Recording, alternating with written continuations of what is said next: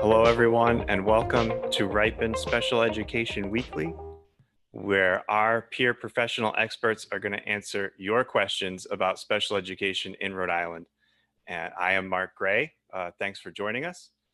And we are joined today by a panel uh, of experts from our special education team. Please welcome with me Deb Belanger.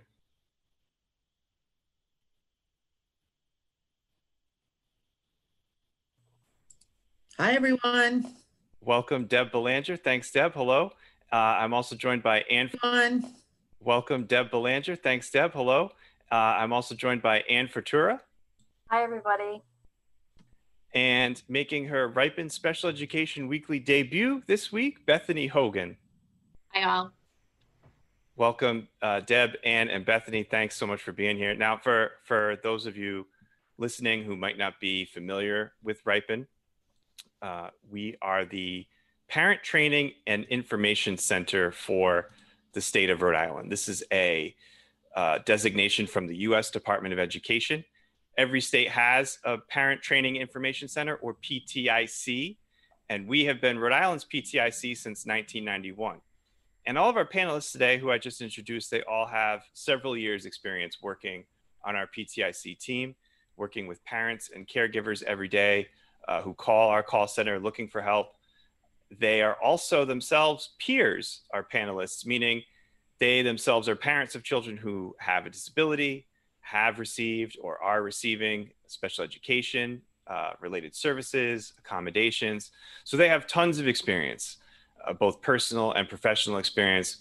And they're going to use that, like they do every day at RIPIN, to help answer some of the questions that you have today. And we're going to get to those questions in just a little bit. If you're joining us live uh, and you have a question, we would love to hear it. If you're with us on Zoom, you can click the Q&A button.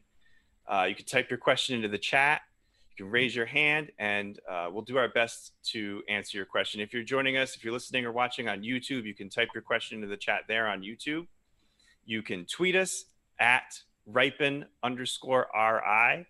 You can send us a Facebook message. You can send an email to weekly at ripin.org. Lots of ways to reach us. And if we don't get to your question today, we'll definitely answer it on a future episode of RIPIN Special Education Weekly. When when you ask your question, we do ask that you help us protect everyone's privacy. Please refrain from using your child's name, the names of any specific school, school district, any uh, school personnel that you work with. Just want to be careful and protect everyone's privacy and anonymity. We have some audience questions to get to already, uh, and we'll get to those in just a moment. First, I want to ask our panel what are you hearing from parents? Uh, any trends emerging in the calls you're getting? What, what has come up in the last week or so? Um, uh, I guess we can start with Deb. Thanks, Mark. Um, we're not seeing, um, last, so last week we talked about trends related to students maybe with 504 plans that were feeling like um, the parent thought they might need more and might need an IEP. We're seeing the, the overall trends start with uh, my child isn't making progress or my child's not being successful. And it's not just whether they're distance learning or they're doing an in-person hybrid model. It's a struggle. It's a struggle, you know, for any child, but it's really a struggle uh, for for many many kids um, with IEPs. So the, the general response is the same. We're working side by side with families, talking about next steps. How are we documenting those conversations? And yes, there are some where we get um, parents calling us and saying the school said, no, we can't do such and such until we're either back to full-time opening of school, which we immediately then work side by side with the parent around next steps. Um, because those blanket statements are not what we should be hearing back. We should be hearing families are getting together, they're talking at meetings, they're getting creative with their ideas, and they're doing this work one kid at a time. So that's kind of, um, that's really what we're seeing right now. Sure. Yeah. Um, interesting. So a lot of a lot of the same. Of course, you're getting new things every week. Uh, I'm sure no two situations that you're hearing are exactly alike. Uh, I want to move on to the question we got via email from a parent, from I believe a mom, and she writes about uh, her children. She has two children who are uh, a son in 10th grade, she writes, and, and the other is a senior. And she says they both have different uh, learning and behavioral differences, special needs. She says they have not learned a thing since the start of the pandemic and since the start of distance learning way back in, in March. Um, because of the fear of transmission in the pandemic, her boys aren't able to attend their high school but she's talking about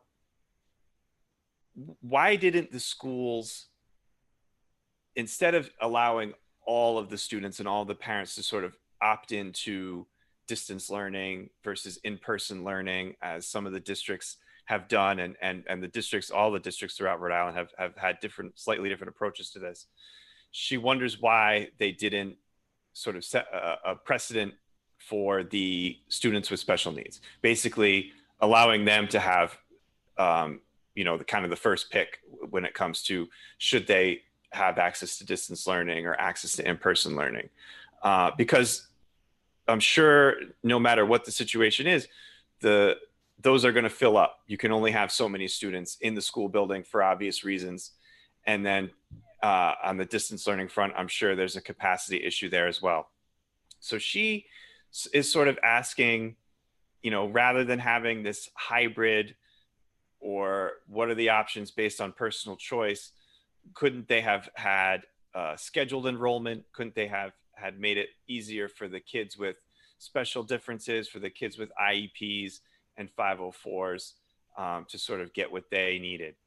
Uh, and you know, it's kind of a big question, and I wonder mm-hmm. if if any of you have any thoughts. Have you heard of any districts doing anything like that? Um, and I do want to add the the last thing she sort of left with in her email was that the teachers, you know, dealing with all this are saints, and and how thankful she is for all of them, and and that the school department where she is is doing an amazing job with what they can control. But but getting to her issue, are you hearing about some of the other approaches that districts have have had, and and what would you say to that?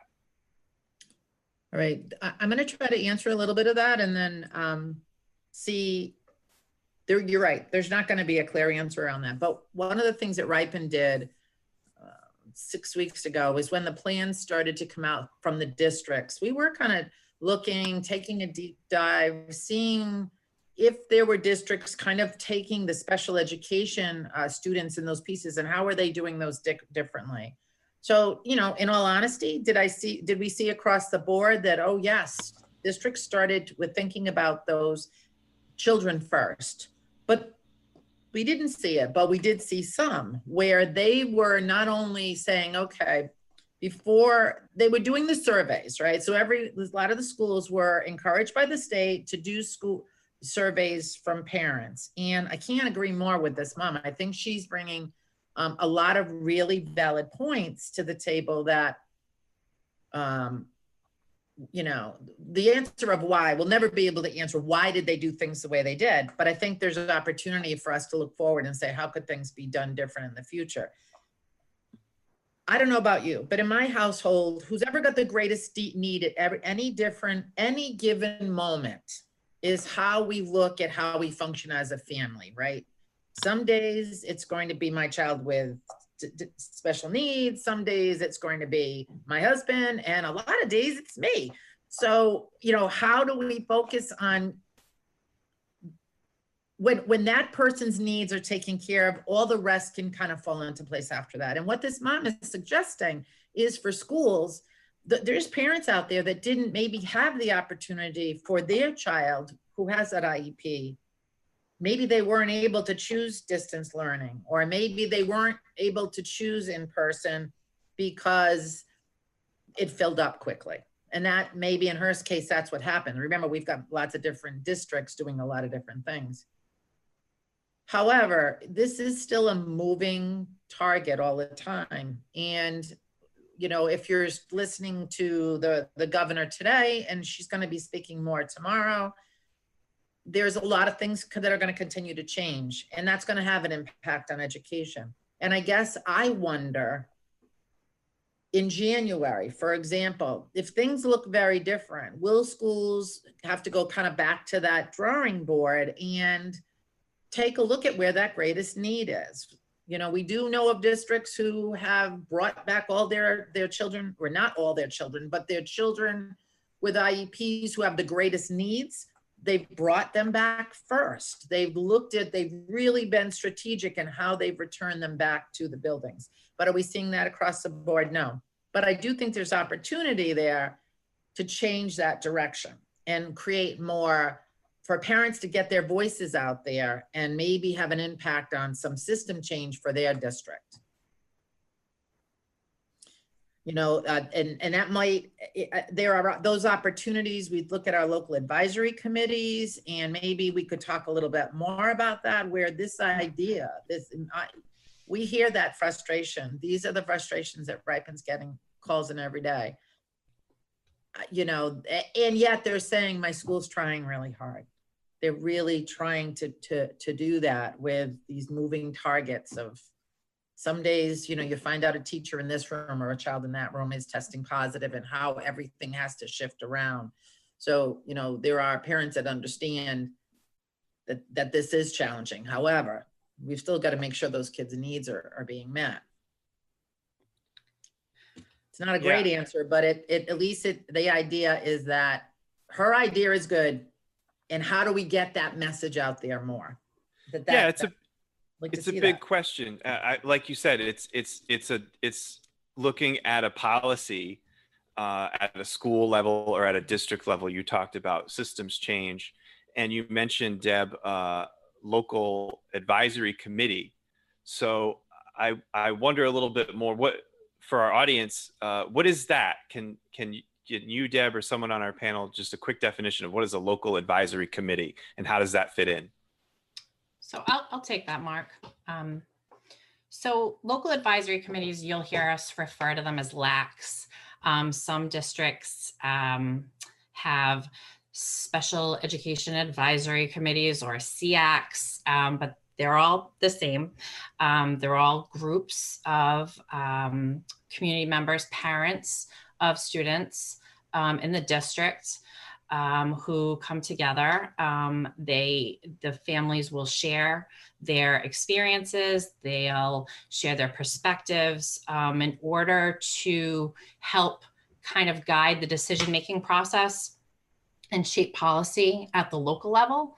Um, they, you know, those voices, those voices of our kids with disabilities uh, need to be heard. And that's the place where they're going to be heard um, most effectively um, the group as a whole will look at what issues are happening in the district and how, if or and how they're affecting the education of our kiddos with disabilities. Um, and you know, and and finally, you know, building that positive uh, parent-school relationship, you know, is good for everyone. It benefits all of our kids. It benefits all of our schools in a district. Um, and as Deb said, if we're if we're working to help the kids that have the greatest needs in our district, then ultimately we're going to be helping everybody in the district. I'd love to add something there. Um, I think if you've been listening to any or all of our webinars since March, um, we've had a lot of focus and, and on individual solutions, right? Um, because we have to. It's it's the basis of everything we're talking about is that individualization.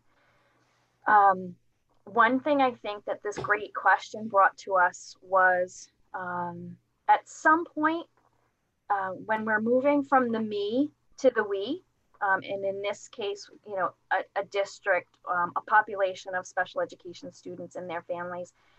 I think that's where we're hoping, as Deb said, we don't know how long things will continue this way. Um, we do know some of the district plans that were put forth for reopening were um, kind of for that first semester, right? So maybe ending in December. There's definitely movement that could happen, change that could happen, input that is really valuable that needs to come through. And when it comes from a group, um, it has not just more impact, but it has that added value because that group is going to have so many individuals and so many needs that will be re- represented. And it just brings the parent voice to maybe some future decisions on how, um, what it looks like to get some kids into the building and some not. Regardless, there's always going to be those individual situations that, you know, what works for one is not going to work for the other. But I think the group of groups as a whole have such value and impact, especially when they're when they're um, really conducted and formed with the right purpose in mind. These groups are not meant to be a, a forum for, um, you know, bringing my own dirty laundry or my own my child's personal information and any kind of conflicts in front of the public. It's truly around looking at things as a in a global way. So, And so I what I, can- oh, oh, please, please go ahead, Deb. No, is it, if it's okay, so, you know, the, what we're talking about right now is systems change, right? And that's what Annie's referring to. It's moving from me to we. You know, we use that term a lot. The, this idea of advisory groups, local advisory groups on special education. You know, this is going to be a little bit of a shameless plug for these groups and also for those special ed directors that are out there. But every, first of all, every state in the country is required to have a state special education advisory committee. In our state, it's called RISEAC. They're going to be looking for new members shortly. So it, the idea of a lot of parents, a lot of teachers, a lot of people are using this time to learn from this, right? We don't know if this is going to end tomorrow. We, but we do need to plan for the long run. So, so Rhode Island has a very active um, state advisory group. We also went over and above as a state in order to keep some of that that that opportunity back in the local districts. So our regulations state that every school, every state sponsored, uh, state charter school and every school district is required to have this local advisory committee on special education. And advisory is the key word. It isn't necessarily about advocacy, although advocacy becomes part of what you're doing, but you're you're bringing that parent voice. What that mom was talking about in that in that email was she wanted there to be a way for her voice to get out there to say, how come we didn't do this differently? And this is the opportunity right now for local advisory committees who are required to have a committee of people together, not just one person, but a committee to, uh, talk about and advise on the unmet needs of students with disabilities. This is a great example. Uh, it is up to that special education director to coordinate, help facilitate that. But 51% of that group needs to be made up of parents of children with disabilities. Um, and so it is a great opportunity to start taking these voices that are kind of coming in, go back and ask, do we have an active group? When do they meet? Check that, if it's not on their, we- the school's website, where else can contact that special ed um, a director. Maybe you might be interested in getting that going, but all these great ideas that we have to learn from this time. We have to take this. I mean, we're not going back we're not going backwards. We're not going to go back to what we knew before. And the sooner we all kind of come to terms with that, the better off we're going to be at shaping the future for our kids with disabilities. It's a great opportunity to get involved. So yeah, so this this is great. Uh, What I'm hearing is that you know you you as a parent you're going to work as hard as you can to get what your child needs to be successful, eventually you're going to run into those situations that are bigger than just your kid or your kid's classroom or your kid's you know learning group it's it's going to be a school wide it's going to be a district wide thing and this is where you can maybe participate in something like a local advisory committee. Now and it, it sounds like these are all uh, legally mandated to exist. Every district has one uh, under under both state state law mandates that every local district have a committee and and federal law mandates that every state have a special education advisory committee. Um, so i guess the next question is if i'm a parent and i want to get more involved with my district's local advisory committee how do i how do i start where do i where do i begin who do i go to first Bethany, would you like that? one? Sure, I'll take it. Um, so if I'm a parent in my district and I'm looking for information on my LAC, um, personally, I would start with um, my district's webpage because that's where I always start.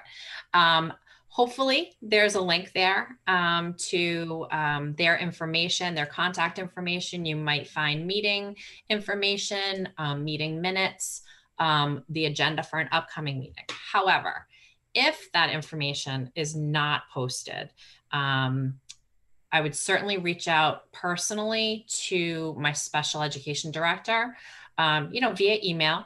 Just, you know, state that I'm interested in, um, you know, working with other parents and professionals um, in a LAC. Do we have one in our district? If we don't, how do I go about, you know, getting one started up? Because in this time right now where everything is just changing day to day and um, you know social media is a double-edged sword. There's just there's a lot of misinformation um, that's floating around and uh, you know rumor and and just panic panicked families. Absolutely i totally get that. Um, but a lac is a great place where families can be seeking out accurate information about what's happening in their districts And right now, it's such a great time to do it as far as convenience. I don't know about anybody else. But of course, meetings in person needed to be scheduled at a time where parents could walk out the door. Hopefully, after dinner was cooked, served, cleaned up. Um, you might have to bring your child to the meeting. There, if it was really good, they might have had um, babysitting set up or some sort of activity now it is so much easier for me to leave my dishes in my sink, come to my office, turn on my computer and log into a meeting where I'm going going to connect with not only other parents, but I'm going to connect with the special ed director.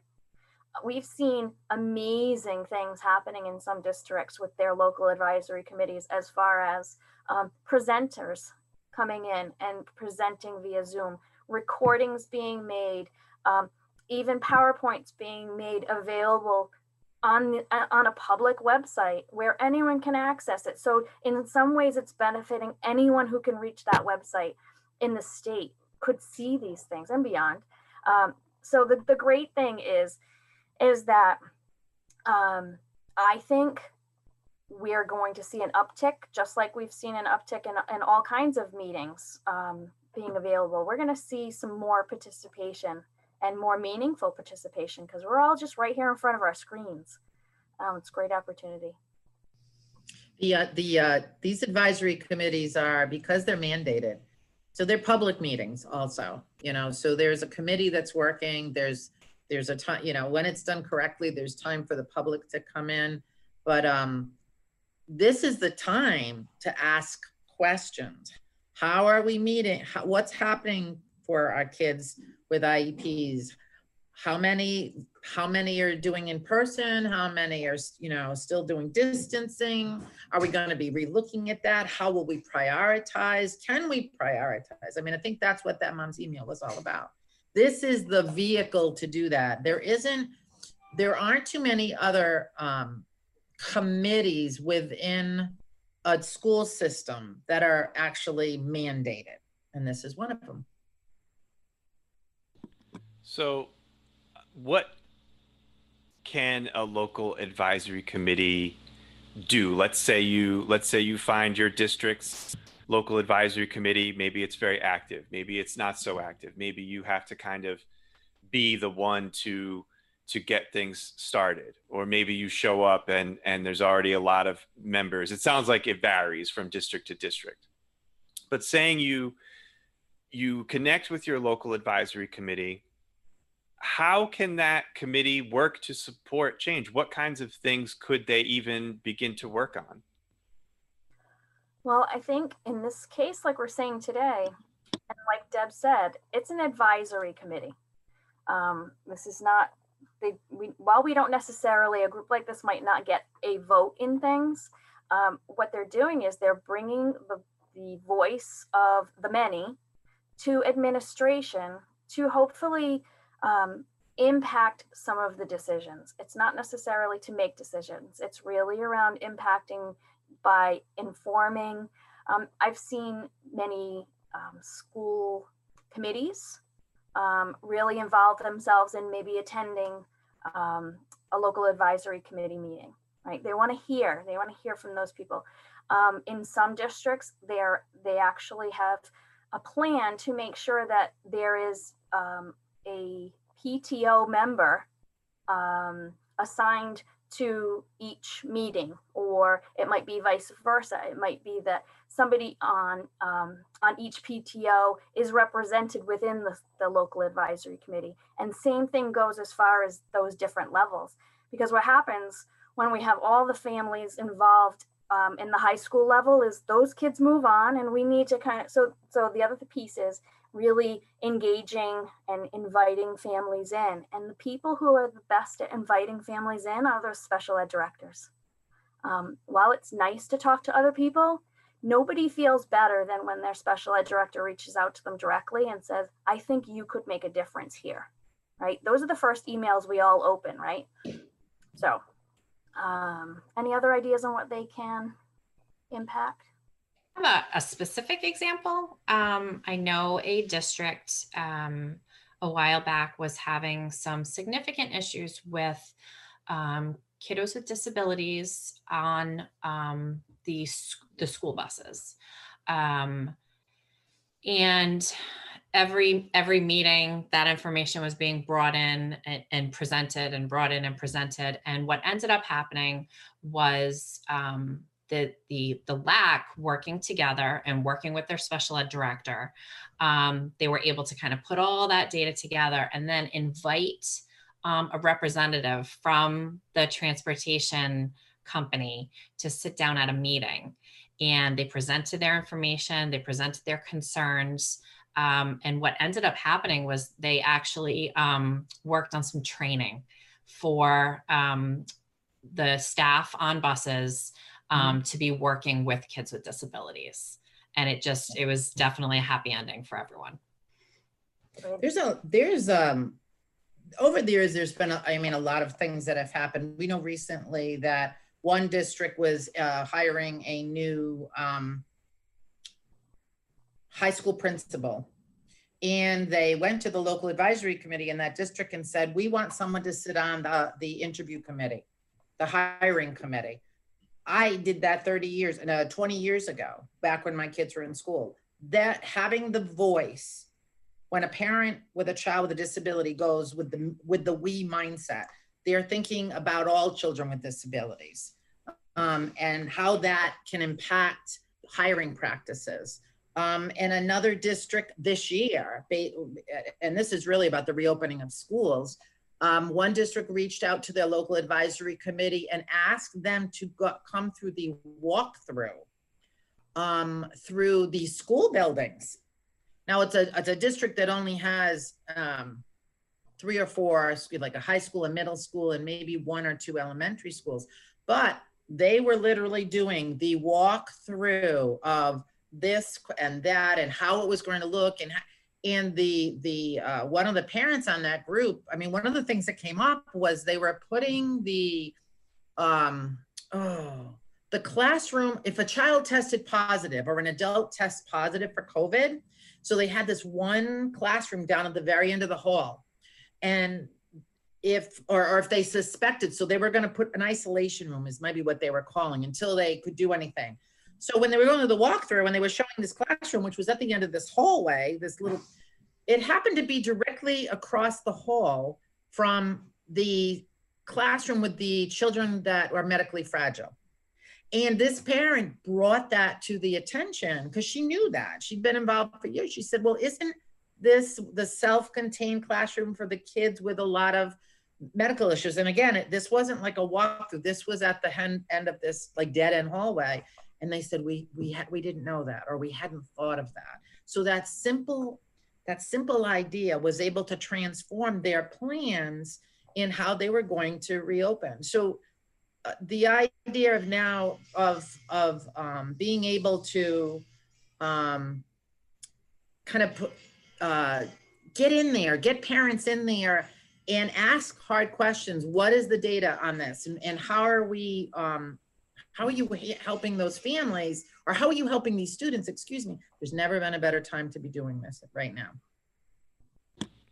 So that's a great example, it sounds like, of a parent with that experience being able to bring that perspective uh, that that maybe wouldn't have been considered otherwise, and they were able to do that because of their participation in uh, their their local advisory committee. So, to to recap, if I can, what I'm hearing is it sounds like uh, if you want to get connected with your local advisory committee, you want to maybe start with your school's website, your school district's website. You may find information there as far as when they meet, you know, how they go about meeting and, and things like that. Uh, just to point out again, these are public meetings.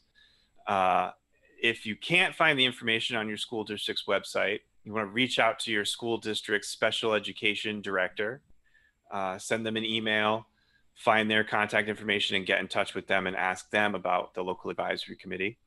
And you may find that your district has a very active uh, local advisory committee with a lot of members. You may find that your district has a less active local advisory committee with lower participation. But either way, for you as a parent, it's a good venue for you to bring that perspective and maybe kind of uh, um, advise the district around things that are going to impact your child with special needs, your child with a disability.